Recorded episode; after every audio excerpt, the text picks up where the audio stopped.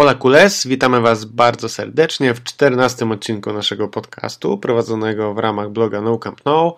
Dzisiaj przed Wami kolejny spory odcinek, w którym poruszyliśmy aż sześć ważnych tematów. To znaczy Przede wszystkim fantastycznego startu La Liga na Camp Nou z e, Villarreal i oczarowaniu klątwy stadionu Baleidos e, w Vigo. Następnie przeszliśmy do problemów z Griezmannem i tego, jak oceniamy jego grę i jego przyszłość w Barcelonie. Tutaj szczególnie ja zrobiłem analizę jego gry pierwszych dwóch meczach. Porozmawialiśmy też o naszych przewidywaniach na niedzielny mecz z Sevillą, transferze Serginio Desta, e, losowaniu Ligi Mistrzów i wreszcie o nadal trwającym procesie o wotum nieufności i czy w końcu Bartomeu odejdzie. To wszystko w godzinkę z małym hakiem. Jak widzicie, wkładamy w te podcasty masę czasu i pracy, więc jeżeli lubicie nas słuchać, to zapraszamy do wspierania nas poprzez serwis e, Kofi, do którego link jest e, w opisie każdego odcinka. Podcast nagrywaliśmy w piątek rano 2 października, czyli dzisiaj. Vamos! Ja się nazywam Adrian Białkowski, a ze mną jak zwykle jest Michał Gajdek. Cześć Michał. Cześć Adrian, cześć wszystkim. Słuchaj, fantastyczny mecz wczoraj oglądaliśmy. E, mecz, który miał wszystko, aż chciałoby się takie mecze oglądać naprawdę częściej. E, była walka, były składne akcje, były gole, pewne 3-0 dla drużyny, która miała, była zdecydowanie lepsza od e, przeciwników i to na ich stadionie. Oczywiście mówimy o meczu Karabachu z Legią Warszawa. Przepraszam, ale musiałem, musiałem. No. E, natomiast przechodząc do tego, o czym, o czym będziemy e, rozmawiali dzisiaj, odczarowaliśmy mm, klątwę na Balaidos. E, wracamy z meczu z Celtą Vigo z trzema punktami. E, no i nie wygraliśmy tam od 2015 roku, także jesteśmy chyba w dobrych humorach dzisiaj, dzisiaj rano, nie? No pewnie, zwłaszcza, że pamiętamy, co się stało, gdy ostatni raz e, wygraliśmy na Balaidos i to było też zdecydowanie inne zwycięstwo niż to wczorajsze. Zdecydowanie mniej spektakularne, tak? Tam e, z tego, co pamiętam, Matiew wcisnął taką główką bramkę po, po rzucie wolnym chyba wykonywanym przez Szawiego. Mhm, I to była jedyna bramka tego meczu. Tak, a chwilę później wygraliśmy triplet. Więc e, no cóż, jest to jakiś e, dobry znak, jeden, jeden z pierwszych. E, miejmy nadzieję, że rzeczywiście będzie to, będzie to tak przebiegać, jak i wtedy. Czyli, czyli można powiedzieć już właściwie śmiało, że jedziemy po triplet w tym sezonie, co? No oczywiście, no jest początek października, liga ruszyła tydzień temu, Najwyższy czas, żeby zacząć już e, mówić o tryplecie, który się zbliża, bo to już jest ten moment. Dokładnie, dokładnie. Już można go, już jest za rogiem, już się czai, e, tylko otworzymy drzwi i zaraz wyskoczy. Przełamaliśmy w 2015 klątwę Anoeta, dzisiaj, e, wczoraj prze, przełamaliśmy klątwę Baleidos, więc nic, tylko się cieszyć. Kto Ci się najbardziej podobał w tym meczu, powiedz? Ciężko wybrać, powiem Ci, chyba jedną osobę ją wyróżnić. Chyba Coutinho. Mhm. No właśnie to... dlatego cię zapytałem, bo, bo sam jak pisałem wczoraj taką krótką pomeczówkę na, na stronie, y, też miałem właśnie y, taki moment, że właściwie nie wiem, kogo można wyróżnić tak zdecydowanie. Po prostu cała drużyna zagrała dobrze, y, z jednym małym wyjątkiem, o którym pewnie sobie wspomnimy. Coutinho naprawdę wygląda nieźle, co? Właściwie od pierwszego meczu presezonu wygląda dobrze.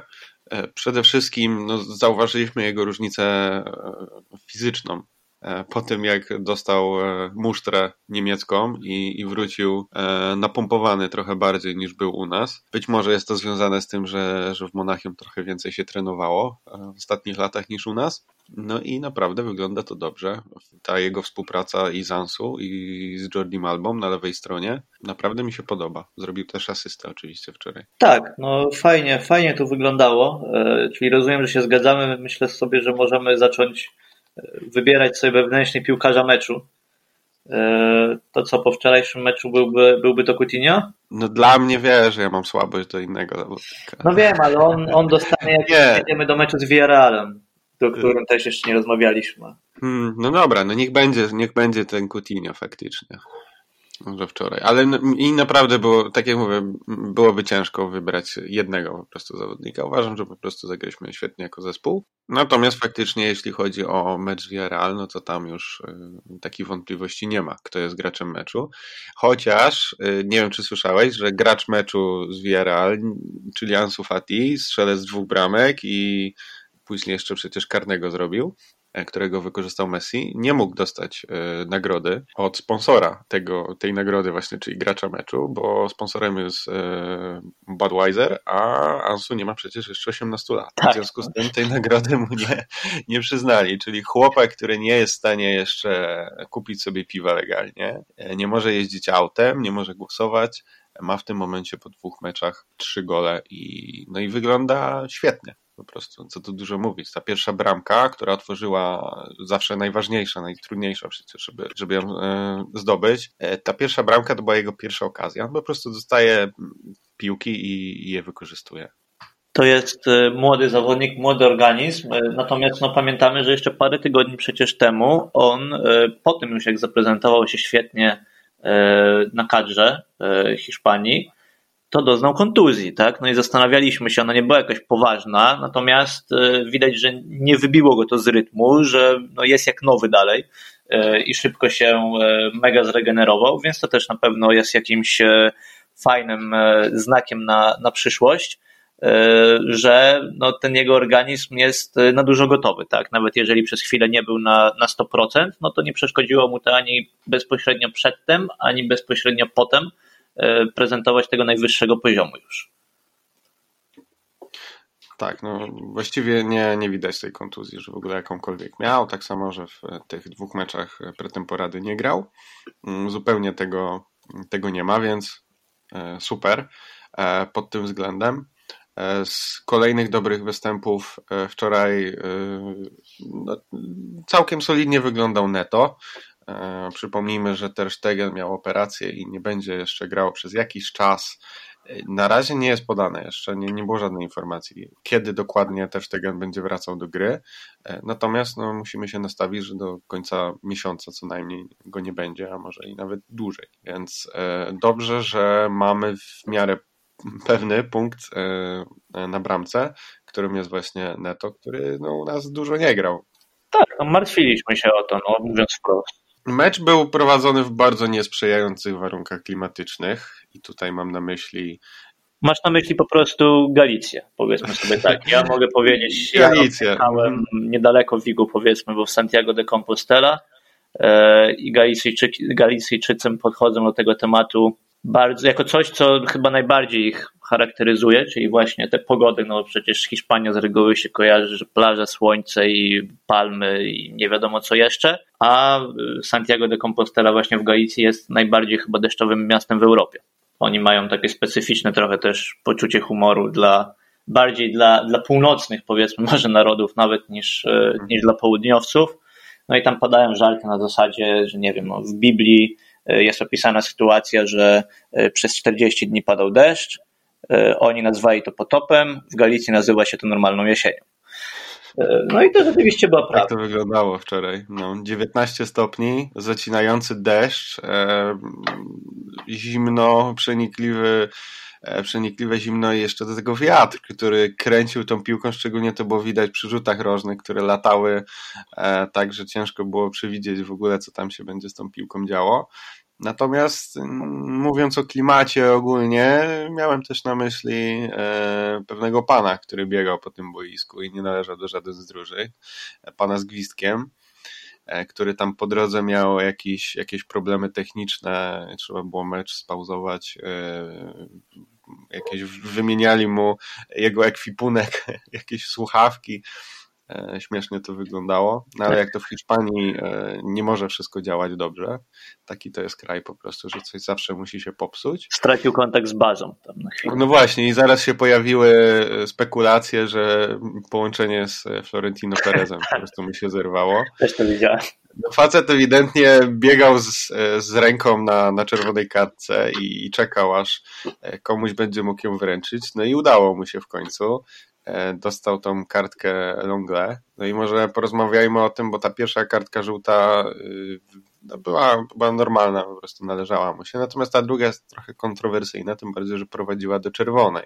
E, więc przypomnijmy sytuację. E, Celta miała kontrę i Longle próbował zatrzymać zawodnika Celty trochę bezsensownie, bo bo on tam zmierzał do linii bocznej, nie było jakiegoś natychmiastowego zagrożenia z, z tej akcji, na pewno by nie Ma było. Mark Bartra się nie zgadza z tym, że nie możesz powstrzymywać gościa, który, który jest na linii bocznej. Okej, okay, ale to nie był tam, w Celcie nie gra Gareth Bale w swoim prime, także no mówmy się, że raczej, nie, ja raczej nie, nic by z tego nie, nie wyszło.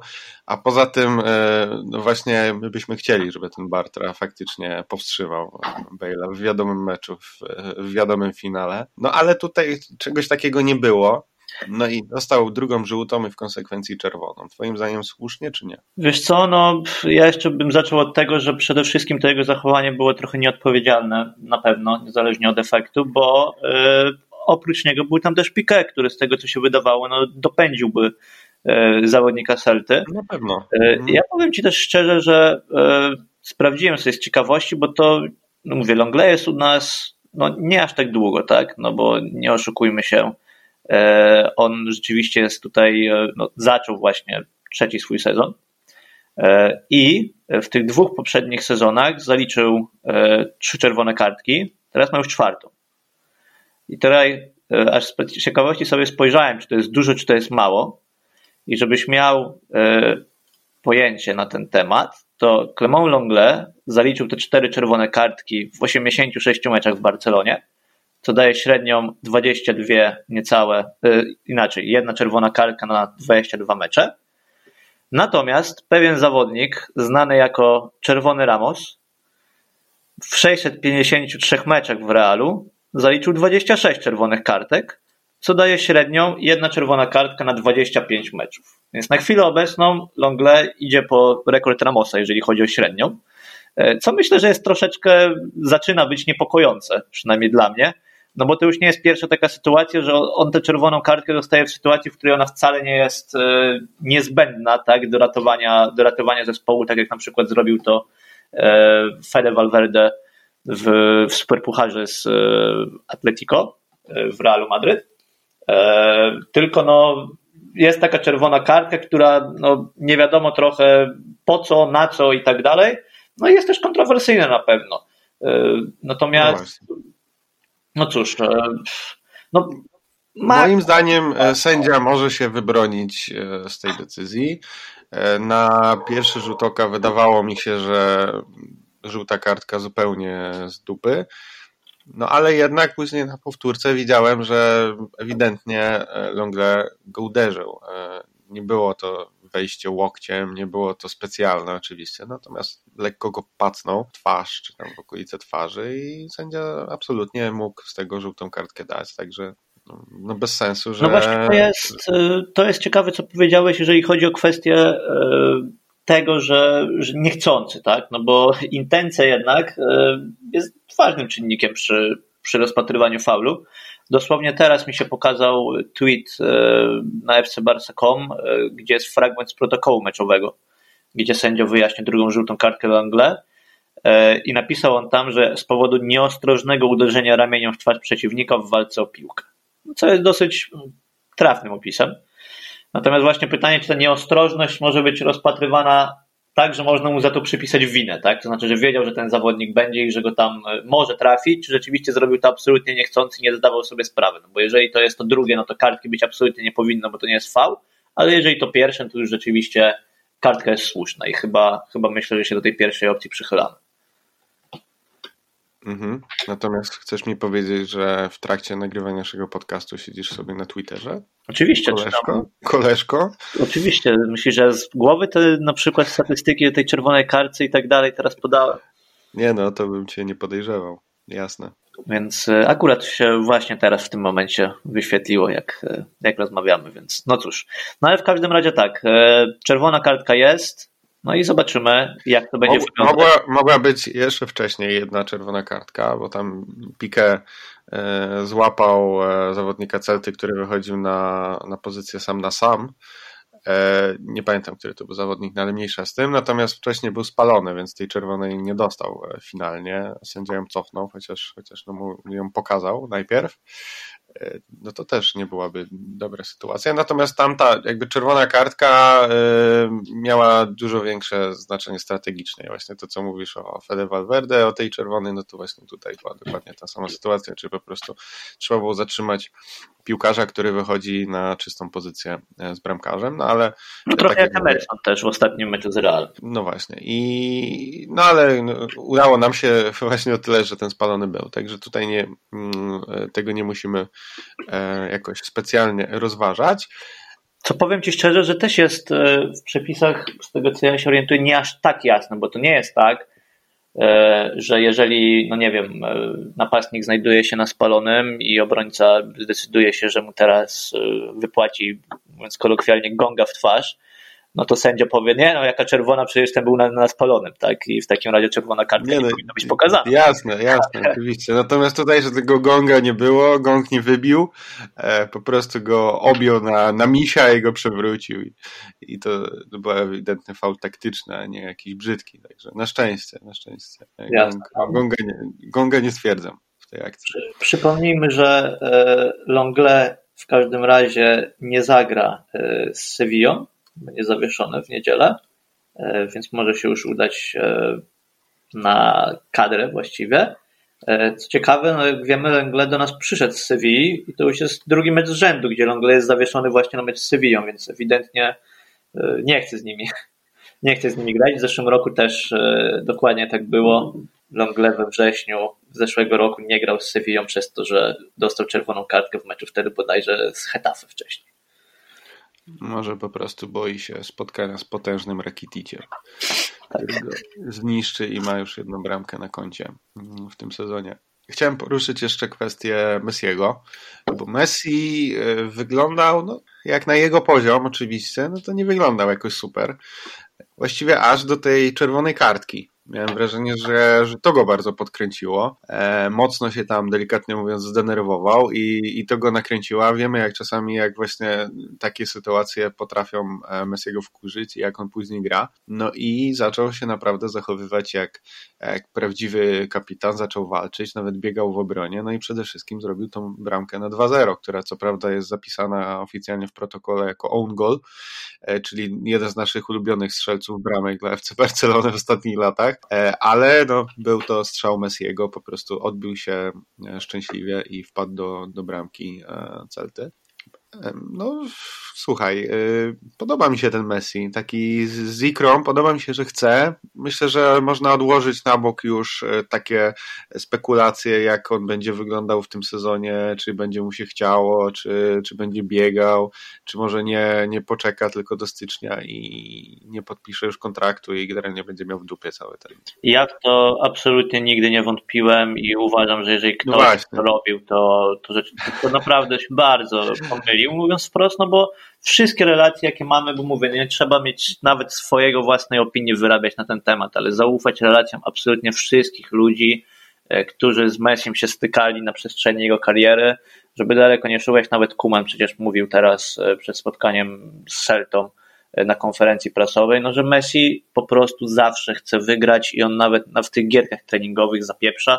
Może to nie jest kwestia taka jak Olivera Kana, ta słynna anegdotka już, e, gdzie podczas turnieju charytatywnego dzieci mieli, dzie, dzieciaki miały mu strzelać e, rzuty karne i za każdy rzut karny miała być wpłacona jakaś kwota na cel charytatywny, no i Kan wziął i obronił wszystkie, bo po prostu nie chciał dać sobie wpuścić bramki, ale no, jest na pewno zaangażowany i, i, i no, to jest po prostu jego sposób gry, tak? On może wyglądać, że on chodzi po tym boisku, ale to nie jest oznaka temu, że mu się nie chce, tylko po prostu się szykuje na coś, jak widać, i jest mu to potrzebne i od wielu lat mu to wychodzi. No i jak ktoś do tej pory tego nie zrozumiał, no to pewnie już niestety nie zrozumie, więc e, no cóż, co tu dużo więcej na ten temat e, mówić. Ja powiem szczerze, że nigdy nie miałem takiego wrażenia, że żeby Leo się nie chciało. Widziałem u niego frustrację, widziałem u niego zniechęcenie, widziałem u niego wkurwienie czasami, e, co z reguły skutkowało na szczęście lepszą grą akurat to, e, zgodnie z powiedzeniem, no, nie drażni lwa. E, natomiast e, no, nie widziałem nigdy Messiego, który by przeszedł obok meczu, bo mu się po prostu nie chciało. Tak? To, to jest coś, czego nie widziałem i wątpię, że, że to zobaczę kiedykolwiek. Mhm, no ja sam w tych naszych podcastach właściwie już w kilku odcinkach mówiłem i powtórzę to jeszcze raz, że jeżeli ktoś wątpi w profesjonalizm, zaangażowanie w, w serce, które jest w kolorach blaugrana u Messiego, no to może powinien się przerzucić na inną dyscyplinę sportu, jeżeli takich rzeczy no, podstawowych nie, nie zauważa.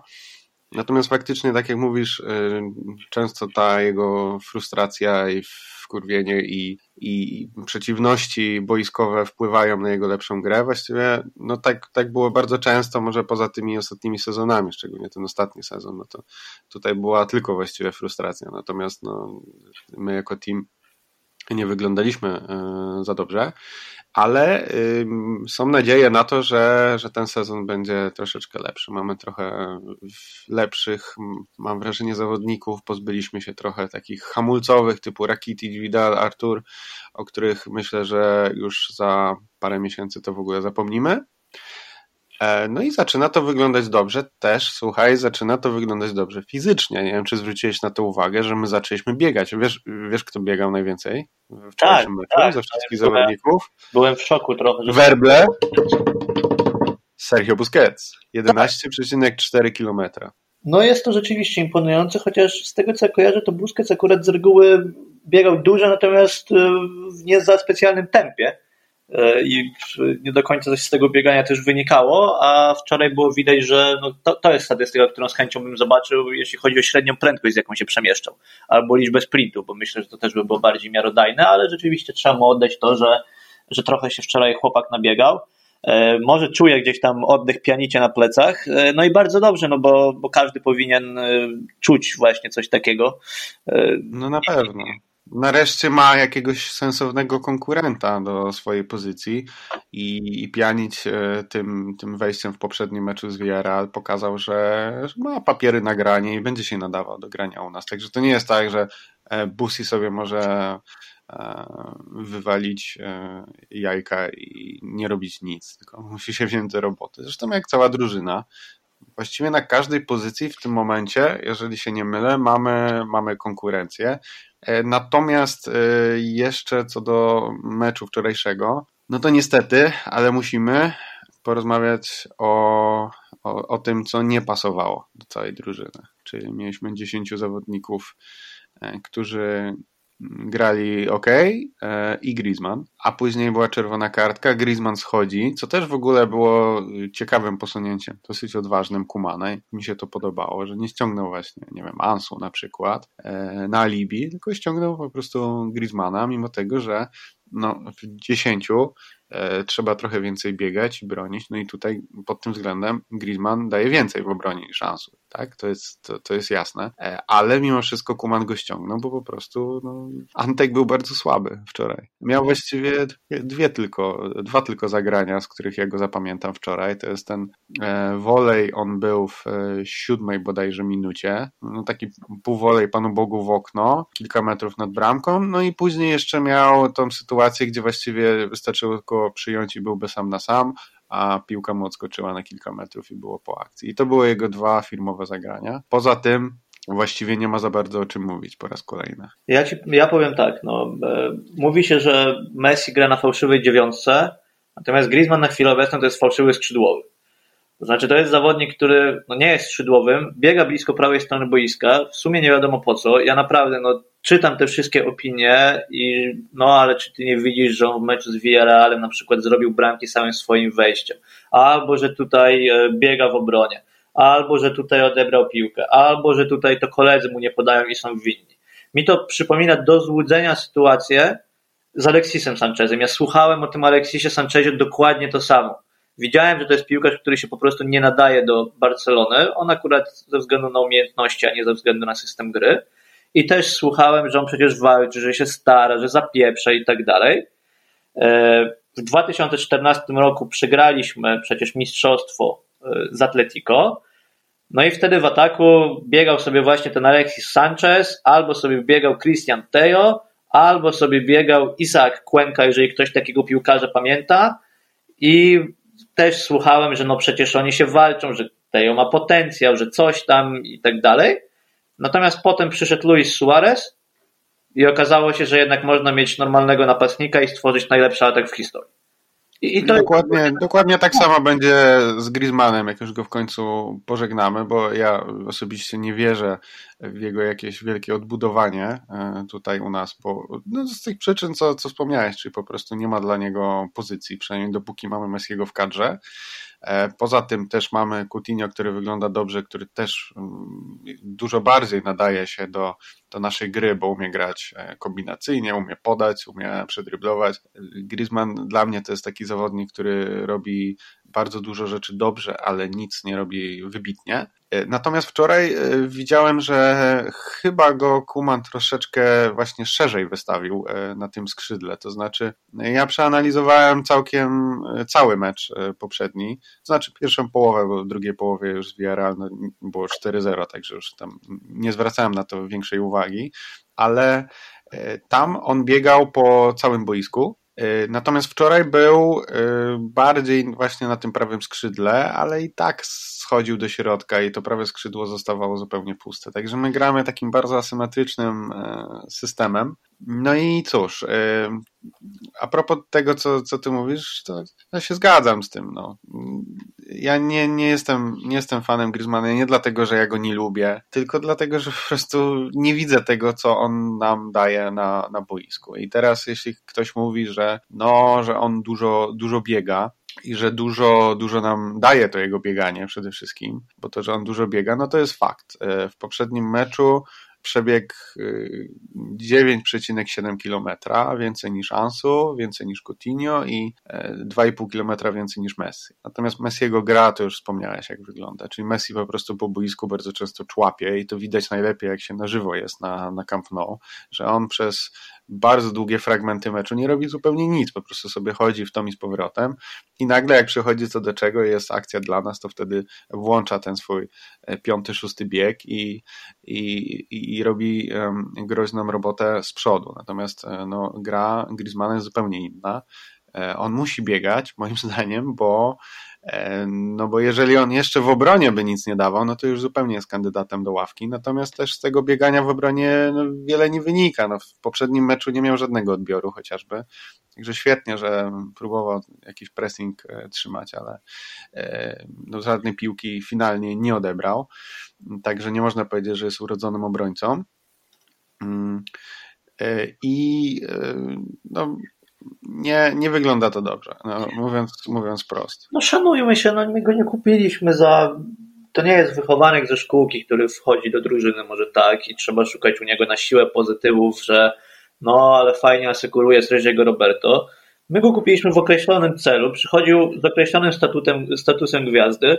U mnie też nie jest tak, że ja go po prostu nie lubię, natomiast ten cyrk, który odwalił rok wcześniej mi bardzo przeszkadza i uważam, że nigdy nie powinniśmy go po nim, e, po nim zatrudnić. E, więc może trochę uprzedzony jestem. Natomiast no, jeżeli gość się decyduje rzeczywiście po e, daniu kosza Barcelonie rok wcześniej, później jednak przyjść, no to powinien robić realną różnicę na tym boisku. Tak? Natomiast ja patrzę na jego statystyki i widzę, że e, jego ostatni gol w oficjalnym meczu Barcelony, czyli nie licząc tych dwóch sparingów teraz, no to jest Villarreal w lipcu, na początku lipca, a wcześniejszy to jest gol, który widzieliśmy w Neapolu. Przecież to było dobre ponad pół roku temu, od czasu wznowienia ligi po pandemii, Griezmann strzelił dla Barcelony jedną bramkę. Tak? On najpierw po pandemii. prawie 8 miesięcy już, Michał, tak to, tak to leci. Tak, no on, on zaliczył 6 bramki. E, potem strafił rzeczywiście z Villarrealem, a potem zaliczył, już ci mówię, kolejne 6 meczów bez bramki ma na chwilę obecną, tak? Czyli w 13 ostatnich meczach ma jedną bramkę, ma dwie idealnie serie po 6 bramek przedzielone, po, przepraszam, po 6 meczów bez bramki przedzielone jednym golem. Zaraz się okaże, że w niedzielę znowu coś strzeli i wszyscy będą zadowoleni, że zacznie dawać liczby, a następną bramkę strzeli gdzieś w połowie grudnia, tak? Bo to jakoś tak wypadnie. No nie, po prostu, po prostu nie. Może on e, rzeczywiście by na przykład się sprawdził na tej pozycji, na której gra Coutinho, ale na chwilę obecną tam gra Coutinho. Może by się sprawdził na pozycji, gdzie gra Messi i uważam, że Antoine Griezmann jest największym przegranym tego, e, że Leo Messi ostatecznie w Barcelonie został w tym sezonie, bo e, no, Griezmann ewidentnie nie czuje gry z Messim i to nie jest pierwszy zawodnik, który nie czuje gry z Messim e, i, i no, nie wybije się tutaj Coutinho, jak widać znalazł, albo to Kuman znalazł dla niego miejsce, gdzie on może się realizować, jednocześnie będąc z Messi na boisku. Dla Griezmana tego miejsca Kuman póki co nie znajduje. No i moim zdaniem go nie znajdzie, nie znajdzie go na pewno na prawym skrzydle, tak? E, ja na prawym skrzydle zobaczymy, jak to będzie, gdy, gdy zacznie grać Dest, o czym za chwilę sobie pewnie powiemy. Natomiast ja na prawym skrzydle chciałbym zobaczyć prawo skrzydłowego. E, cieszy mnie to, że Trincao ewidentnie wygrywa rywalizację z Dembele, tak? no bo znowu wchodzi z ławki.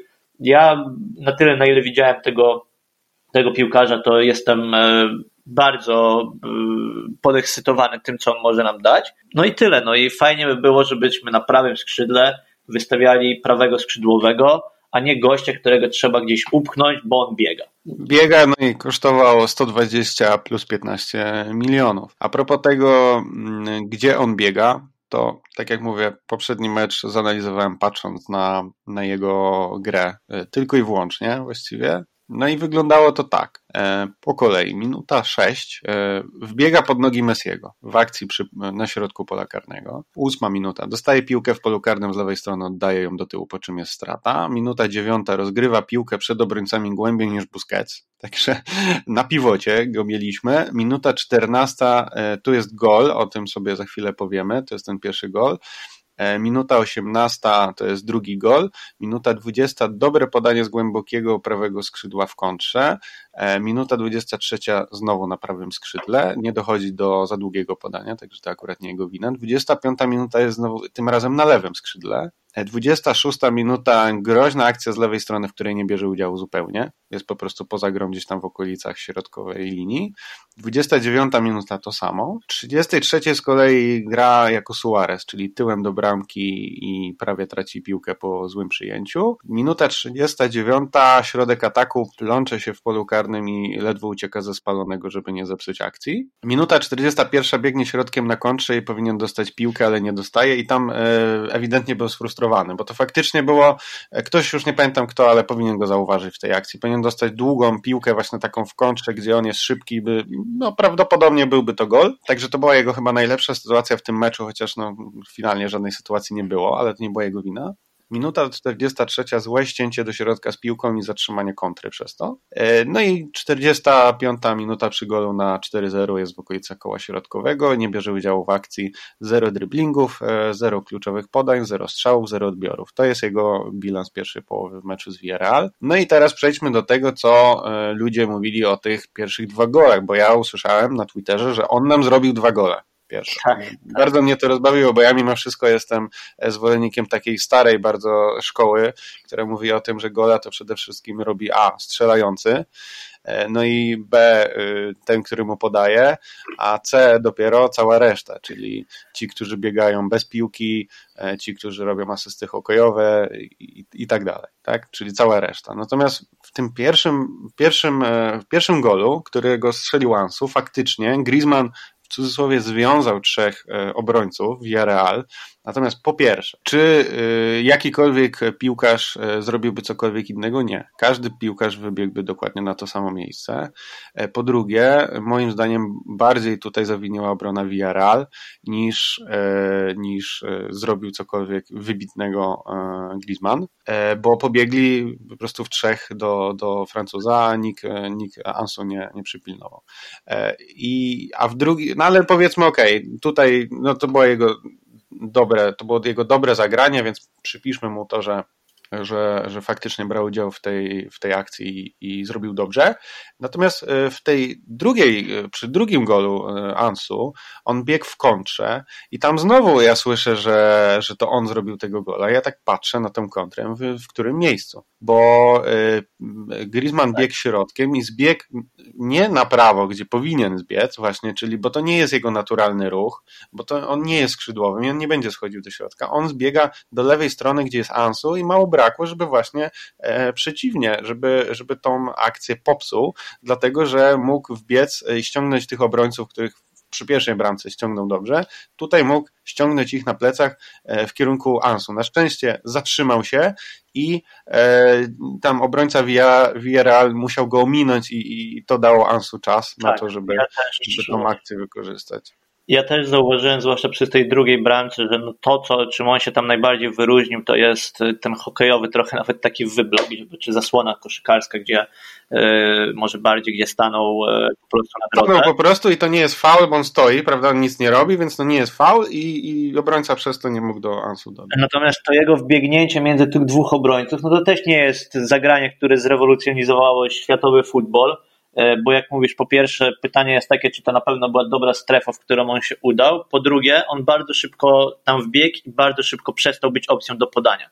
To, że obrona Villarreal była bardzo zabawna w tym meczu e, i nie pokapowała się, że w tym momencie już się w ogóle Griezmannem nie muszą przejmować, bo i tak mu Coutinho nie poda, bo Griezmann już jest na spalonym w połowie tej akcji, gdzie Ansu jeszcze jest daleko od piłki, gdzie Ansu jeszcze jest poza polem karnym i już tylko Ansu jest opcją do podania dla Coutinho.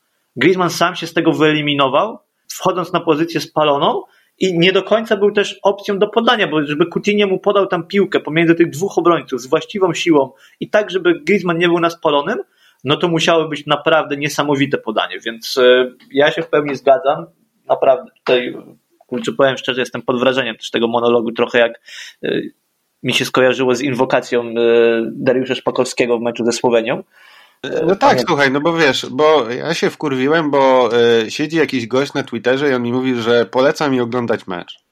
No kto jak to, ale ty wiesz, że ja oglądam te mecze już od kilkunastu lat, praktycznie e, żadnego nie przegapię i e, zdarzało mi się przysypiać, szczególnie za Valverde na niektórych meczach i to też jeszcze wtedy podcastu nie prowadziliśmy, ale, ale tam zdarzało się koło 70 minuty gdzieś tam odpłynąć. Natomiast staram się ogólnie rzecz biorąc te mecze oglądać, niektóre oglądam po kilka razy. No i po prostu spojrzałem sobie na, na to, oglądając przy okazji powtórkę na Barca TV, właśnie właśnie na, na to, jak to bieganie Griezmana e, wygląda, no bo to nie chodzi o to, żeby on biegał, tylko chodzi o to, żeby, żeby coś z tego biegania wynikało, a to są już dwie zupełnie inne rzeczy. Poza tym, jeszcze jedna rzecz. Ja mam wrażenie czasami, że e, jak ktoś e, go ocenia, to zachowuje się tak, jak gdyby, gdyby Griezmana nie było, e, to już nie byłoby tam nikogo w tym miejscu. No to nie do końca tak działa, bo jeżeli Griezmana by nie było, to byłby jakiś inny zawodnik i wcale nie jest powiedziane, że... 120 milionów euro też być może, więc właściwie może chce wybrać dowolnego zawodnika, tak, w tamtym okresie. Dokładnie. 135, bo przy, przypomnijmy, no, no więc... że jeszcze musieliśmy 15 milionów dopłacić Atletico. Także 135 milionów. E, nie pamiętam dokładnie, ile my mu płacimy, ale rozmawialiśmy sobie o tym w podcaście na temat e, najbardziej przepłaconych zawodników Barcy. No, on jest numerem dwa chyba w tym momencie. Teraz na pewno podejście tak, Suarez. Suarez to, także jest numerem dwa, także naprawdę płacimy mu kolosalne pieniądze. To nie są drobne. To płacimy mu kolosalne pieniądze za to, żeby e, facet od swojego przyjścia strzelił, uwaga, 5% wszystkich goli. No, no to jest, to jest rzeczywiście trafna statystyka i no z chęcią Was posłuchamy, co, co macie oczywiście, poczytamy może, co macie na ten temat do powiedzenia, bo no po prostu to nie jest tak, yy, ja może powiem to łagodniej, że no my tych meczów nie oglądamy i patrzymy na live score, o Griezmann nie strzelił, no to trzeba po nim pojechać. To nie jest tak, że unikalną umiejętnością jest zobaczenie, że ktoś gra bez piłki, e, że otwiera przestrzenie, że ktoś mu nie podaje, że biega w obronie. To wszystko widać. My to też widzimy, ale możemy się różnić po prostu w ocenie tego, bo naszym zdaniem to jest po prostu za mało. I, I tyle. I tutaj jest problem, więc przenieśmy tę dyskusję ewentualną z pola. Nie widzicie, co Griezmann robi, na dlaczego to, co robi, jest na tyle ważne, żeby było opłacalne, tak? Zwłaszcza w tej relacji cena-jakość, zwłaszcza biorąc pod uwagę, że mamy jednak bogactwo w ataku i trochę tych ludzi jest. Do Mercado sobie jeszcze przejdziemy, ale jeżeli dojdzie Depay, no to ja naprawdę tego Griezmana jego minut na dłuższą metę nie widzę. Równie dobrze można by powiedzieć, że z Villarreal, o czym jakoś nie słyszałem, żeby ktokolwiek wspomniał, że czwartą bramkę, idąc tą logiką zastosowaną do Griezmana, zrobił Busquets bo przecież Busquets wbiegł w pole karne i wymusił ten faul na, y, ten błąd, przepraszam, na, który zrobił Pau Torres i, i który strzelił e, swojaka. Tak więc podsumowując, liczymy na więcej. Jeżeli chodzi o Griezmana, to jest zawodnik, który za 5 miesięcy obchodzi 30 urodziny więc no jest absolutnie w pełni ukształtowany, można mówić, że w najlepszym wieku dla piłkarza, czy nawet już na równi pochyłej i ma po prostu się zachowywać jak stary wyjadacz, który będzie dawał temu zespołowi coś, gdy jest to potrzebne, tak? Bo jeżeli my słuchamy po porażce Barcelony zawsze, ja szczerze mówiąc, no, nigdy nie słyszałem, e, żeby właśnie ktoś mówił, a gdzie był Griezmann, tak? Zawsze jest, a gdzie był Messi, czemu Messi tego nie zrobił, nie zrobił tamtego? No to czemu tego nie zrobił na przykład właśnie nasz ostatni, najdroższy zakup, czyli czyli Francuz. Tak, no nie chodzi o to, żeby, żeby on nam e, strzelił dwa gole z Betisem, E, na starcie ligi, tylko o to, żeby e, w ważniejszych meczach się pokazywał. Ale okej, okay, przede wszystkim jeszcze chciałem dodać, że ja nie jestem hejterem Griezmana i my naprawdę trzymamy na nie, dla, za niego kciuki, żeby on się u nas odnalazł, tylko no, po prostu na razie tego nie widzimy, ale zobaczymy, to jest dopiero drugi mecz sezonu, e, więc tak samo jak było chociażby z Kika Setienem, tak samo i z Kumanem, ja poczekam na jakieś głębsze analizy i opinie, ale mówię, no póki co jak to wygląda. Natomiast o tym wczorajszym meczu, no to tam już chyba jego najbardziej zagorzali zwolennicy nie powiedzą nic dobrego, no bo te dwie akcje, o których wspomniałem kluczowe, no to były po prostu dramatycznie słabe. I dobrze, że zszedł i właściwie nie wyglądaliśmy gorzej w 10 e, bez niego niż w 11 e, z nim. Okej, okay. E, zostawiamy. To co, nie za ligą i w niedzielę mamy kolejny mecz już za dwa dni tak naprawdę, bo nagrywamy w piątek, gramy znów i gramy znów z rywalem z górnej półki, jeżeli możemy to tak określić, e, podobnie jak w przypadku Villarrealu, czyli gramy z Sevillą. Myślę, że jak najbardziej możemy to tak określić. Sevilla to jest top topów, no i zwycięzca e, Ligi Europy, więc e, jak najbardziej. Natomiast nam się akurat z Sevillą dobrze gra u siebie. Mi zapadł najbardziej w pamięć ten mecz e, zakończony wynikiem 6-1 e, e, w Pucharze Króla. Byłem na tym meczu i to jedno z najfajniejszych spotkań tamtego sezonu. Także ogólnie Sevilla nam raczej problemów na Camp Nou nie sprawia, ale jest to pierwszy przeciwnik, patrząc tylko na formę sportową, taki poważny w tym sezonie. Ja widzę w ogóle tutaj dużo analogii z tym Villarrealem, bo uważam, że to są dwie ekipy, tak uważałem przed startem ligi i dalej tak uważam, które będą się biły E, właściwie o to czwarte miejsce w Lidze Mistrzów, może nawet wyżej o, o top 3 z Atletico. E, natomiast obie drużyny, jak powiedziałeś, e, bardzo nam leżą, to znaczy Villarreal statystycznie nam bardzo leżał na Camp Nou, no i to się potwierdziło. Sevilla też nam bardzo leży na Camp Nou. Villarreal ma trenera, który nam zawsze bardzo leżał. E, czyli Unai Emerego. Sevilla też ma trenera, który najlepszych wspomnień z Barceloną nie posiada, no bo pamiętajmy, że Lotepegi przecież był trenerem e, Realu w tym pamiętnym klasyku zakończonym 5-1 po, po hat-tricku Suareza. Gdzie trybuny e, skandowały Lopetegi, Lopetegi, gdzieś w okolicach czwartej, czwartej bramki, no i zaraz po tym meczu Real go zwolnił, więc to, to chyba wszystko, co można o tym powiedzieć. I e, Julen Lopetegi zrobił e, bardzo sprytny wybieg, e, mianowicie w ostatniej kolejce, gdzie Sevilla wymęczyła zwycięstwo 1-0 z Levante w 92 minucie, strzelając tę jedyną bramkę, no to chwilę wcześniej pan trener dostał czerwoną kartkę i w związku z tym nie uda się na Camp Nou, nie będzie miał flashbacków z klasyków w 2018 roku, rzeczywiście może spać spokojnie przed, przed niedzielą pod tym względem, natomiast no, e, mówiąc już tak zupełnie serio, e, to upatruję też naszej przewagi w tym, że Sevilla jest chyba jedyną drużyną w La Liga, która ma prawo czuć się gorzej przygotowana do sezonu i bardziej zmęczona do, po poprzednim sezonie niż my, tak? No bo Sevilla, jak wiemy, grała dłużej w europejskich pucharach i zaczęła sezon szybciej. Super pucharem z Bayernem, który przecież też wiązał się z wycieczką do Budapesztu, e, co pewnie jest trochę bardziej męczące w obecnych czasach z wiadomych względów niż taki zwykłe wejście do samolotu, polecenie, odbębnienie meczu. No i przede wszystkim tam też przecież e, dogrywka, więc e, trochę to, trochę to zajęło. Mhm. Czy to jest ten moment, kiedy już możemy przejść do naszego typowania tego meczu? Tak, najpierw może podsumujmy poprzednie typowania. Okej, okay. no bo o tym nie Jak wiesz, jeżeli chodzi o Villarreal, Adrian typował 2-2, ja typowałem 3-1, y, w związku z czym ja otrzymuję punkt za poprawne trafienie rezultatu, za dokładny wynik punktu nie utrzymuje nikt.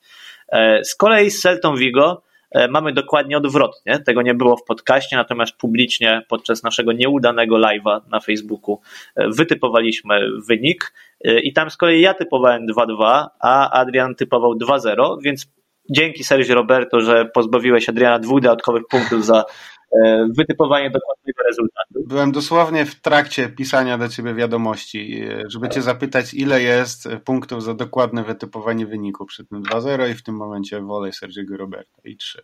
Także byłem chyba jedyny wczoraj e, w knajpie w Barcelonie, gdzie tutaj oglądaliśmy który się tak za bardzo nie cieszył z tego, ale takie uroki już tego typera. Także co, no mamy, póki co mamy remis. No i teraz tak. e, przejdźmy do Sewilli. Jak obstawiasz? Dobre pytanie. Bardzo mi się podoba, jak gramy w obronie i mam nadzieję, że uda się wyjechać na tę przerwę reprezentacyjną e, z czystym kątem. E, zwłaszcza, że jak wspomniałem, no Sevilla na przykład w ostatniej kolejce też się nie, na, nie nastrzelała. No powiem optymistycznie 3-0 znowu. Dobra, ja myślę, że akurat tym razem jakiś farfoce coś tam wpadnie, niestety, z tyłu. E, tym bardziej, że nie będzie Longle, tylko Araujo, który jest dobry, ale może nie jest tak dobrze zgrany z, z Pique. E, I ja powiem 3-1. Także bardzo podobnie do Ciebie, ale myślę, że no, z tyłu coś tam może jednak wpaść. Także jesteśmy optymistyczni. To dobrze. A, zobaczymy. Tak, no są, są ku temu powody. Ja też chciałem wspomnieć e, o tym, co powiedziałeś właśnie z Zarałko, no bo jak mówiliśmy, e, rzeczywiście nie zagra Longle mm, w niedzielę ze względu na to, że jest zawieszony po selcie. Będzie w pierwszym składzie Ronald Araujo, czyli e, obrońca formalnie z Barsy B w dalszym ciągu. E, no on zagrał fajnie. E, w tym momencie, który, który dostał e, z Celtą, raczej nie zawodzi, e, więc jestem w miarę spokojny, natomiast trzeba zwrócić uwagę, że Kuman w wypowiedzi przedmeczowej jeszcze przed Celtą, jak komentował to, które pozycje trzeba wzmocnić, no to wskazał właśnie na dwie. Wskazał na środek ataku, na dziewiątkę i wskazał na środek obrony. I on wymieniając środkowych obrońców, którymi dysponuje, wymienił ich trzech. Znaczy wymienił Piqué, Longle i właśnie Araujo, nie wymieniając w ogóle Umtitiego i nie wymieniając w ogóle Todibo, który ma być przeznaczony do sprzedaży, czy obaj mają być przeznaczeni do sprzedaży, czy, czy do wypchnięcia z klubu, póki co nie wiadomo na jakich warunkach i czy to się ostatecznie uda, natomiast Kuman ewidentnie za specjalnie na nich nie liczy, a w zamian za to powoływany na mecze jest kolejny zawodnik z Barsy B, czyli e, Santiago Ramos. Santiago Ramos, tak, e, mamy swojego Ramosa na środku obrony. S Ramosa nawet. Ma, można powiedzieć. Mamy, mamy kolejnego zawodnika właśnie z Barcy B, tak jak wspomniałeś, który dopiero wchodzi do, do tego składu, więc wiele o nim jeszcze nie możemy powiedzieć, natomiast y, podobno Kuman jest zadowolony z tego, co pokazuje na, na treningach. Także no to jest dla nas jakby najważniejsza informacja.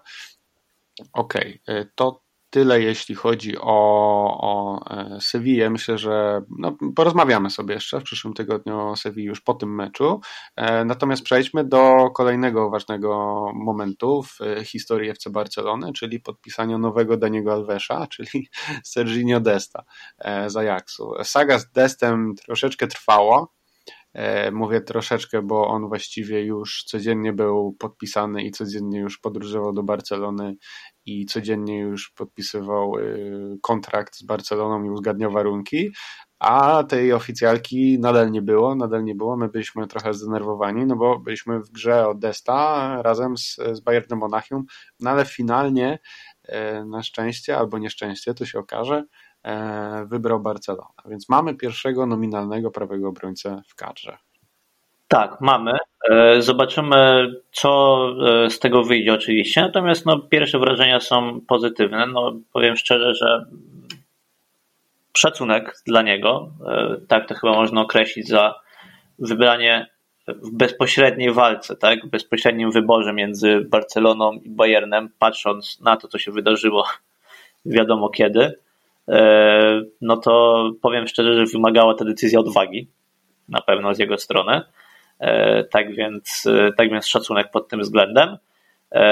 No też nie będziemy Was tu oszukiwać, że nagminnie oglądamy Ligę Holenderską i widzieliśmy każdy z jego meczów. Chociaż ich też tak z drugiej strony dużo nie było, bo to jest zawodnik bardzo młody, to jest rocznik 2000 i to jest zawodnik, który jest po jednym sezonie w Ajaxie, tak? Czyli jeżeli zastanawiacie się, e, czemu nie kojarzycie go z tego Ajaxu, który dochodził e, do półfinału Ligi Mistrzów rok wcześniej, e, z De Jongiem, Van de Beekiem i tak dalej, no to słusznie go nie kojarzycie, bo jego po prostu jeszcze wtedy w pierwszej drużynie nie było. Dokładnie, także to nie jest, ja tutaj z góry powiem, żebyście nie oczekiwali, że to jest faktycznie Dani Alves 2-0 i on wejdzie i zacznie tam siać postrach na prawej stronie, tylko no dajmy przede wszystkim chłopakowi trochę czasu. E, to jest dziewiętnastolatek, e, więc e, sporo jeszcze pracy przed nim, żeby się mm, w ten skład wkomponować. Myślę, że nie będzie od razu rozwiązaniem naszych problemów, ale trzeba patrzeć na to perspektywicznie i patrzeć przede wszystkim na to, żeby, żeby jakieś pozytywne rzeczy pokazywał. E, poprzeczka nie jest za e, wysoko e, zawieszona, bo poprzedni obrońca, czyli Nelson Semedo, miał... Jego ojciec był królem sedesu. tak. Nelson miał statystyki w, Barcy przez 3 lata, takie jak Dest zrobił w jeden sezon w Ajaxie, czyli dwa czy trzy gole, już nie pamiętam, i sześć asyst. Więc no, jest potencjał, na pewno gra do przodu nie będzie problemem. Natomiast to, nad czym my się możemy zastanowić, to czy on w obronie będzie też taki dobry, bo to jest bardziej właśnie typ y, skrzydłowego, dryblera, sztuczki techniczne, rabony i tak dalej, e, niż takiego twardego obrońcy, który będzie biegał e, przy linii w jedną, w drugą stronę. Także no... Spokojnie, tam będzie biegał Antoine Griezmann, jak już ustaliliśmy, który będzie bronił za za deskę. Wiesz, no może to jest jakiś, yy, jakiś projekt dla, dla Antuana. Może, może właśnie powinniśmy go przesunąć na prawą obronę. Skoro on tyle biega, skoro lubi grać w obronie, to może, może tam go powinniśmy cofnąć, a wtedy Dest może wejść na prawe skrzydło. No ale tak mówiąc zupełnie serio, e, wracając do tego, co powiedziałeś, e, no szacunek do niego faktycznie, że wybrał Barcelonę, chociaż starał się o niego Bayern Monachium. E, on jest e, fanem Barcy, bo widzieliśmy jego wcześniejsze fotki w bluzach Barcy, w koszulkach Barcy, także on po prostu jest, jest kibicem i to zawsze pomaga oczywiście w podjęciu decyzji. Mm, oczywiście też no, Barcelona, Monachium to nie ma raczej co porównywać, jeśli chodzi o, o miejsce do życia no ale też na pewno brał pod uwagę to, ile on faktycznie będzie grał i e, on może zagrać i na prawej obronie, i na lewej i u nas będzie miał e, na pewno dużo minut. Nie będzie, nie będzie przykuty do ławki, chyba że okaże się zupełnym niewypałem, prawda? Ale, ale no powiedzmy, że tak nie będzie, więc na pewno dostanie te swoje minuty. Natomiast e, no, w Bayernie te, te boki obrony są bardzo mocne i tam musiałby Y, mocno walczyć o swoje miejsce w składzie. Więc to też na pewno miało jakiś tam wpływ na, na jego decyzję, natomiast my jesteśmy jak najbardziej pozytywni no i mamy nadzieję, że tą prawą flankę nam odblokuje. Natomiast jeżeli to będzie tylko prawa flanka do ataku, a zero obrony, to się zaraz okaże, że będziemy atakować lewym skrzydłem prawym, a a nie będzie kto miał kto bronić. No ale zobaczymy, jak to, jak to wyjdzie. Tak, no Kuman e, na pewno życzył sobie tego zawodnika i no wie doskonale, jaką ma charakterystykę, zwłaszcza, że przecież e, no, sam Kuman e, nie, ale jeżeli się nie mylę, to zetknął się z nim przecież asystent Kumana, tak? Alfred Schroeder w, Bayern, w Ajaxie, więc na pewno zna doskonale jego charakterystykę i wie, czego od niego oczekiwać. No i jeżeli się decydujemy na sprowadzenie takiego zawodnika, no to mam nadzieję, że trener ma na niego jakiś pomysł. I tak jak powiedziałeś, no minut jest dużo, sezon jest intensywny, więc na pewno będzie jak je rozdać.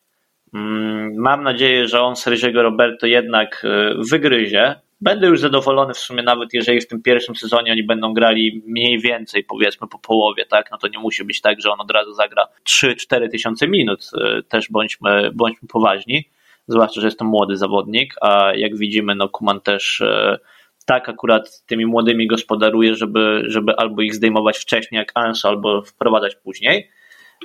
Natomiast rzeczywiście rozgrywek jest dużo, E, I to nas chyba prowadzi do właściwie ostatniego tematu, czyli do losowania Ligi Mistrzów, które miało miejsce wczoraj.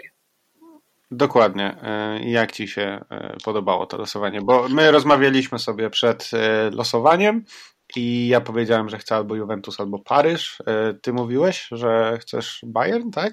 Nie, że generalnie wolę opcję z jednym mocnym zespołem z pierwszego koszyka, takim topowym i, i słabymi zespołami z trzeciego i czwartego, niż jakby to miała być e, wyrównana grupa, tak? I, no i ta opcja w sumie trochę się sprawdziła, tak? No bo dostaliśmy, dostaliśmy Juventus, czyli no jedną z tych mocniejszych ekip, może nie najmocniejszą, ale jedną z mocniejszych ekip z tego e, trzeciego koszyka z tego pierwszego koszyka, natomiast z tych niższych koszyków no, trafiliśmy chyba całkiem sensownie, e, czyli Dynamo Kijów i, i węgierski Ferencvaros. E, tutaj od razu powiem, e, że po pierwsze UEFA wczoraj oficjalnie potwierdziła, że tam, gdzie będzie to dozwolone przez rządy krajowe, tam rzeczywiście, czy rządy lokalne, będzie możliwość gry z publicznością, tak? Czyli ta zasada równego traktowania, powiedzmy, y, która miała się sprowadzać do tego, że każdy będzie miał tak samo źle, żeby wszyscy mieli równo, czyli nikt nie będzie mógł wprowadzić publiczności, jeżeli chociaż jeden klub nie może. Na szczęście, moim zdaniem, nie y, przeważyła. I UEFA powiedziała, że maksymalnie 30% y, pojemności stadionu no chyba, że władze lokalne decydują o mniej, no to oczywiście wówczas znajdzie zastosowanie ten mniejszy limit. Ciekawostka jest taka, że w w przypadku Barcelony i meczów na Camp Nou, no bo to jest coś, co na pewno Was najbardziej interesuje, e, jak wiecie, La Liga jest grana przy zamkniętych trybunach. Natomiast o tym decyduje rządowe komisja do spraw sportu, powiedzmy, tak? Ona jest związana z rządem centralnym w Madrycie. E, ze względu na to, że La Liga też jest podporządkowana jako Liga Centralna tym właśnie kwestiom. Natomiast e, w przypadku Ligi Mistrzów decydują lokalne władze katalońskie, a te władze są na chwilę obecną przynajmniej bardziej liberalne niż rząd centralny w Madrycie, e, bo e, pozwoliły na przykład na rozegranie dwa dni temu meczu e, w koszykówkę Juventud z Partizanem. Ten mecz się odbył w Badalonie i odbył się z 25% limitem publiczności, przy czym to jest limit na hali, która, no jak wiadomo, zamknięte pomieszczenie jednak są bardziej niebezpieczne pod tym względem, więc myślę, że jest to jakaś wskazówka, że być może na Camp Nou też będzie mogło wejść powiedzmy te 25%, 30% kibiców. E, nie mogą wchodzić kibice gości, e, więc tutaj, jeżeli ktoś chciał się wybrać na Węgry, no to niestety albo uda mu się załatwić, jeżeli będzie oczywiście w ogóle możliwość, e, bilet na, se na sektor drużyny węgierskiej, albo, albo tego nie zrobi po prostu. Natomiast wracając do tematu Camp Nou, no Myślę, że w miarę realne jest rzeczywiście to, czy można mieć chociaż nadzieję, że na Camp Nou wejdzie powiedzmy 25-30 tysięcy ludzi na mecze Ligi Mistrzów, ale 85% z tych miejsc jest zarezerwowanych dla karnetowiczów. Czyli do e, sprzedaży pomiędzy Socios i do sprzedaży otwartej, która też nie wiemy jak będzie wyglądać, to znaczy czy będzie różnica między Socios i e, pozostałą publiką, tak czy siak trafi maksymalnie 5000 biletów gdzieś, czyli no powiedzmy sobie szczerze, jeżeli te zasady będą no takie jak po prostu być powinny, czyli że najpierw Karnetowicze, potem Socios, a potem jeżeli coś zostanie, to pozostali kibice, no to nie będzie szansy na bilet, mówiąc wprost, tak, przy, przy takiej pojemności stadionu. Zwłaszcza, że ci przeciwnicy są, no może Juventus jest super atrakcyjny, może nie wiem, rzeczywiście, jeżeli będzie akurat zła pogoda w Barcelonie i nagle się okaże, że to jest mecz we wtorek o 21 z Ferencvarosem w ostatniej kolejce w grudniu i yy, o nic już nie będziemy walczyć i wyjdą rezerwy, no to może rzeczywiście wtedy nie będzie jakiegoś dużego zainteresowania, ale ja jednak sądzę, że ten głód yy, piłki obserwowanej z trybun Camp Nou nawet u, u Katalończyków, którzy są czasami dość leniwi, yy, przeważy. w tym kontekście. No ja na pewno będę próbował taki bilet dostać, jeżeli tylko będzie możliwość. Będzie ich niecałe 4000. Jeżeli to faktycznie te liczby, które podałeś by się sprawdziły, no to tak by to wyszło.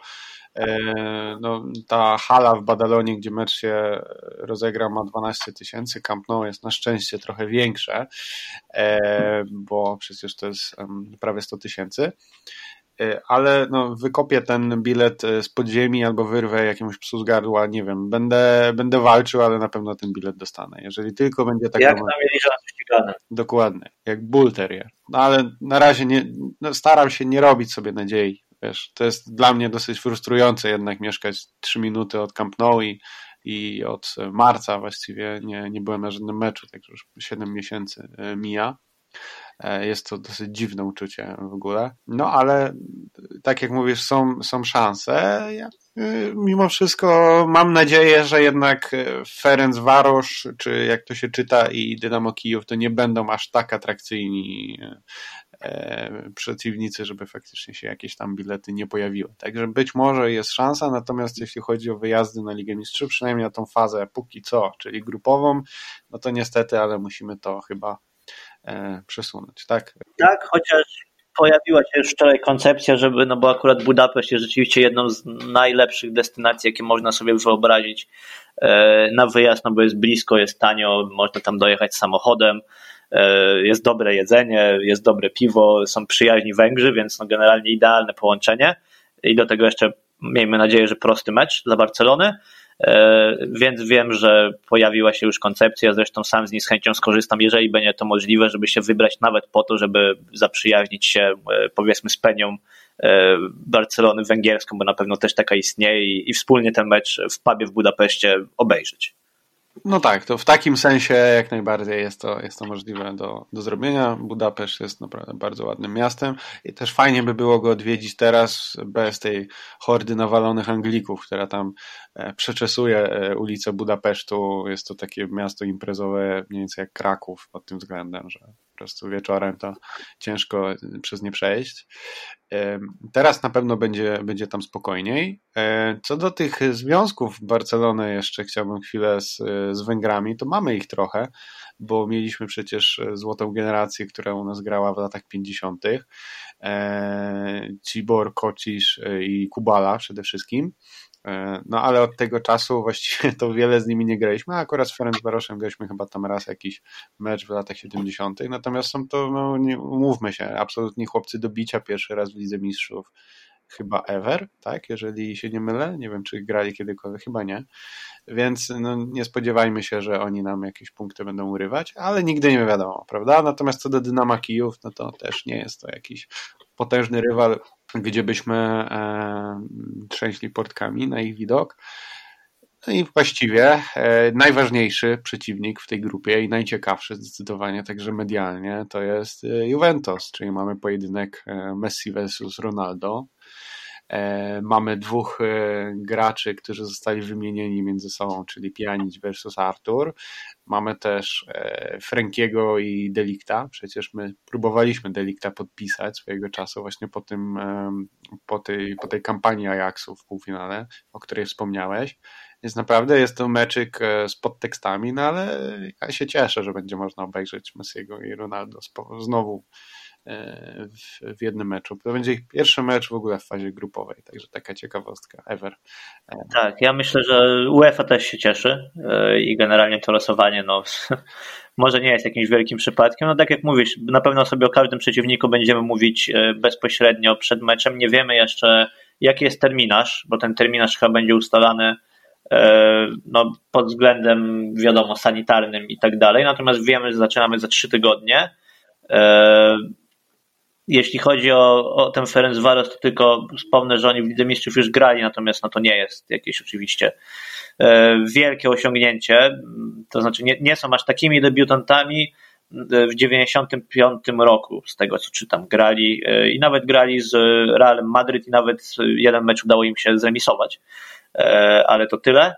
Więc patrzę na herb Ferencvarosu i widzę, że są założeni w 1899 roku więc e, Milvitent Noventa No e, i e, cóż, tak samo mogłem zaśpiewać nawet fani węgierskiej ekipy, jak, jak śpiewa się na Camp Nou, jesteśmy równolatkami, więc ekipa z tradycjami, no ale powiedzmy sobie szczerze, że raczej nie będzie to na chwilę obecną wymagający przeciwnik, pewnie bardziej się w to zagłębimy już bezpośrednio przed meczem z nimi.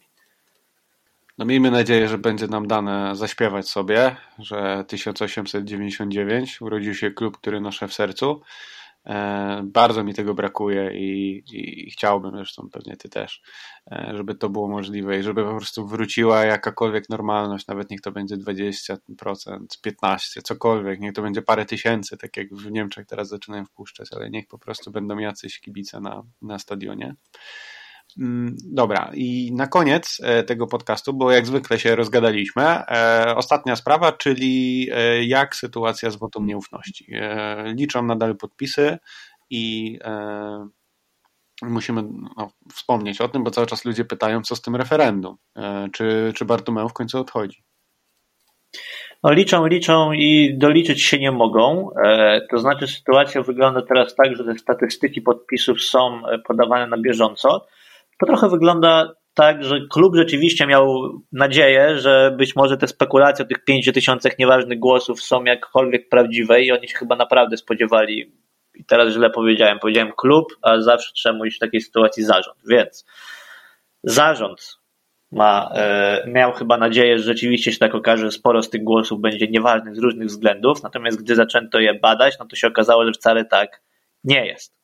E, I w związku z tym, na chwilę obecną, e, zarząd stara się jak najbardziej ten proces spowalniać, to znaczy już złożył skargę e, formalną na przewodniczącego tej komisji, delegowanego przez Katalońską Federację Sportową. Na początku się mówiło, że będą pracować członkowie komisji 10 godzin dziennie czystego, efektywnego czasu pracy, to też się nie sprawdza, pracują 5 godzin. E, byle tylko nie policzyć za szybko, czyli byle ten termin maksymalnie przedłużyć. E, na chwilę obecną znamy statystyki z wczoraj. Do wczoraj e, z tych 20 687 podpisów czy kart zostało zweryfikowanych 8495. I teraz tak, 7000 równo jest zakwalifikowanych dalej bez żadnego ale. 378, czyli no bardzo mały procent, powiedzmy sobie szczerze, nawet mniejszy niż ten, którego się spodziewaliśmy, bo jest to dokładnie e, 4,4% jest uznanych za nieważne z różnych względów, natomiast aż 1117 podpisów Czyli to już jest dosyć istotny procent, bo to jest, e, bo to jest 13% z całości. Jest w czymś, co się określa w procesie dalszego sprawdzania. Proces dalszego sprawdzania to są po prostu przepisy odłożone na bok na, na kubkę, żeby przyszli e, grafolodzy i je sprawdzili, e, czy one rzeczywiście są podpisami tych ludzi, których dane widnieją w klubie no cóż, e, ja myślę, że to tak trochę właśnie przebiega, że oni chcą zweryfikować te podpisy, które są ponad wszelką wątpliwość prawidłowe, zobaczyć, czy tylko z tych już wystarczy, e, żeby osiągnąć ten limit wymagany, czyli te 16 521. Na chwilę obecną, idąc zgodnie z taką tendencją, to jak najbardziej wystarczy. No a potem, jeżeli się okaże, że jednak jest ich za mało, no to już na spokojnie weryfikować te podpisy z grafologami. E, więc no idzie, e, idzie szczerze mówiąc wolniej niż przez pewien czas się wydawało i nie liczyłbym na to, że jakiekolwiek oficjalne informacje i decyzje będą wcześniej niż w ostatnim możliwym dniu terminu, czyli w przyszły piątek 9 października. Wtedy pewnie się dowiemy, e, ile tych podpisów ostatecznie zostało zebranych.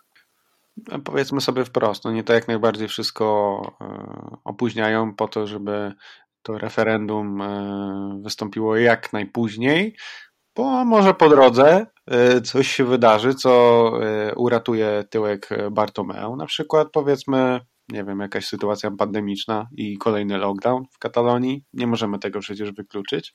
Albo za drużyna będzie dalej grała tak dobrze i nagle się okaże, że ludzie będą mówić, a w sumie to już w porządku, Messi został, klub wygrywa, no to o co w sumie tym ludziom chodzi? Co ja będę się tutaj wybierać i głosować. Ja myślę, że możliwy jest też scenariusz, że faktycznie Bartomeu się poda do dymisji, jak już przeliczam oczywiście te podpisy.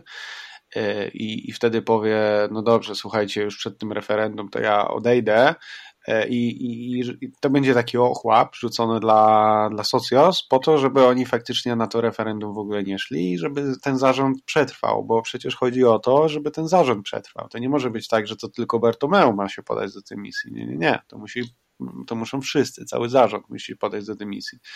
Także w takiej sytuacji e, wiceprezes by przejął e, stery i jakoś by się udało im doczłapać do, do końca tej, tej kadencji. Jest, Ewidentnie plan jest taki, jak mówisz, e, to jest dobre określenie, oni chcą się doczłapać po prostu chcą się doczłapać. E, nie będziemy już teraz wchodzić, zwłaszcza, że już dosyć długo rozmawiamy tak czy siak e, w to, co dla Bartomeu konkretnie taka decyzja oznacza, dlaczego oni to wszystko przedłużają. Bo e, po pierwsze, tego nie wiemy na 100% i to są jakieś spekulacje. A po drugie, no, to jest naprawdę dosyć skomplikowany temat, więc może, może coś na ten temat na przykład napiszemy przy okazji, jak, będzie taka okazja. Dokładnie. W tym, w tym miesiącu mamy zgromadzenie Socios Compromisarios, tak? Jeżeli się nie mylę, mówiliśmy o październiku. Tak, mówiliśmy o październiku, mówiliśmy o meczu z Realem, czyli 25 października, natomiast w międzyczasie okazało się, że e, to dosłownie jednym zdaniem władze Katalonii zezwoliły e, spółkom na prowizoryczne uchwalanie, e, bo zgromadzenie Socios Compromisarios ma się odbyć w jednym celu, po to, żeby zatwierdzić sprawozdanie finansowe za zeszły rok i żeby zatwierdzić budżet na ten rok. Natomiast władze Katalonii e, wszystkim spółkom zezwoliły na to, żeby nie odbywać ewentualnie takich zgromadzeń i żeby prowizorycznie mógł to zrobić zarząd bez zgody zgromadzenia, w tym przypadku Socios Compromisarios. Nie wiadomo do końca, jak to się e, stosuje do tego reżimu, który ma Barcelona nie wiadomo, jak traktować to w kontekście statutu, nie wiadomo, jak traktować to w kontekście tego, że Barcelona nie jest typową spółką, więc do niej te przepisy też wprost się nie stosują. E, natomiast jest to pewnie jakaś możliwość, która w zarządzie jest e, na pewno rozważana, ale to jak mówię, jest temat na zupełnie dłuższą e, dyskusję, więc e, nie będziemy, myślę, przedłużać. Został nam jeszcze jeden temat, ale już długo gadamy, więc ja chyba sobie pozwolę jednym pytaniem, bo bardziej się na ten temat rozwiniemy w podcaście już po meczu z Sevillą. Jak uważasz, czy Barcelona kogoś jeszcze w tym okienku podpisze, a jeżeli tak, to kogo i kto jeszcze klub opuści? Myślę, że spróbują. Nie mam pojęcia, szczerze mówiąc. E, wiesz, to ja nie mam takich insiderskich informacji, nie, nie wiem do końca, co się, co się dzieje teraz na, e, w klubie, jeśli chodzi o, o transfery. Natomiast myślę, że będą próbowali na pewno wypchnąć to Dibo i Rafinie, który nadal jest w naszej kadrze. E, tylko nikt niestety go kupić od nas nie chce ani wypożyczyć. E, są plotki o Usman Dembele, o tym jeszcze nie wspomnieliśmy, do Manchesteru, ale one to raczej w kategorię science fiction. Tak. Myślę, że nic z tego chyba nie, nie wyjdzie. Też już dzisiaj widziałem jakieś tam dementi. Więc nie wiem. E, raczej, raczej obstawiam, że nie, chyba żeby się faktycznie udało e, wypchnąć to Dibo i Rafinie, e, zwolnić trochę pieniędzy albo dostać jakieś pieniądze i wtedy być może jakoś uzbieramy na, na tego Depaya chociażby, chociaż jeszcze no, liczymy, że przyjdzie do nas Eric Garcia, ale ale no, y, tu będzie taka sytuacja, że jeżeli on nie przyjdzie teraz, to za rok będzie mógł przyjść zupełnie za darmo i pewnie też y, nie jest aż taki, y, nie jest to sprawa życia i śmierci, żeby trzeba było go podpisywać już teraz. Także pewnie klub też tak do tego podchodzi, a pieniędzy nadal oczywiście nie mamy, przypomnijmy, więc tak. tak I to też jest osobny temat, co i dlaczego nas powstrzymuje przed robieniem transferów bo są już różne limity, tak? Jest i Financial Fair Play UEFA-owskie, jest i Financial Fair Play La Liga, są i wewnętrzne regulacje klubowe co do, co do budżetu i tak dalej, więc to też jest na pewno temat na inną dyskusję, a na chwilę obecną chyba Chyba to tyle, bo i tak się e, rozgadaliśmy. Tak, dokładnie, więc na tym będziemy powoli kończyć. Jak zwykle, dzięki Wam wszystkim za słuchanie. E, dzięki Wam za wspieranie naszego podcastu. E, pamiętajcie, że wspierać nasz podcast możecie poprzez lajkowanie, szerowanie i subskrybowanie. Na, jesteśmy na wszystkich platformach, czyli jesteśmy na YouTubie, na Apple'u, na Spotify, na Google Podcasts, na Spreakerze, na SoundCloudzie. Wszędzie tam możecie nas subskrybować i później już nie przegapicie żadnego następnego odcinka. E, możecie też jeżeli lubicie nasz podcast, wesprzeć nas, kupując nam wirtualną kawę za jak najbardziej e, realne pieniądze. Jeżeli tylko macie PayPala, to możecie to zrobić poprzez serwis Coffee. E, link jest w opisie każdego odcinka, także dziękujemy też tym z Was, którzy już to zrobili i wsparli nas w ten sposób, jest Was trochę, także dzięki. To nam pozwala się rozwijać i opłacić przede wszystkim serwery. E, I e, słyszymy się już niebawem, bo na początku przyszłego tygodnia prawdopodobnie po meczu z Sevillą, a tymczasem e, dzięki wielkie i jeżeli oczywiście macie jakieś pytania, komentarze, śmiało piszcie, walcie do nas w wiadomościach, w komentarzach. Jeżeli chcecie zjechać, że nie doceniamy Griezmana, to Dokładnie. też śmiało. Chętnie, chętnie porozmawiamy, więc dawajcie znać i dzięki za słuchanie dzisiejszego odcinka Wiskal Barsa. Trzymajcie się, cześć.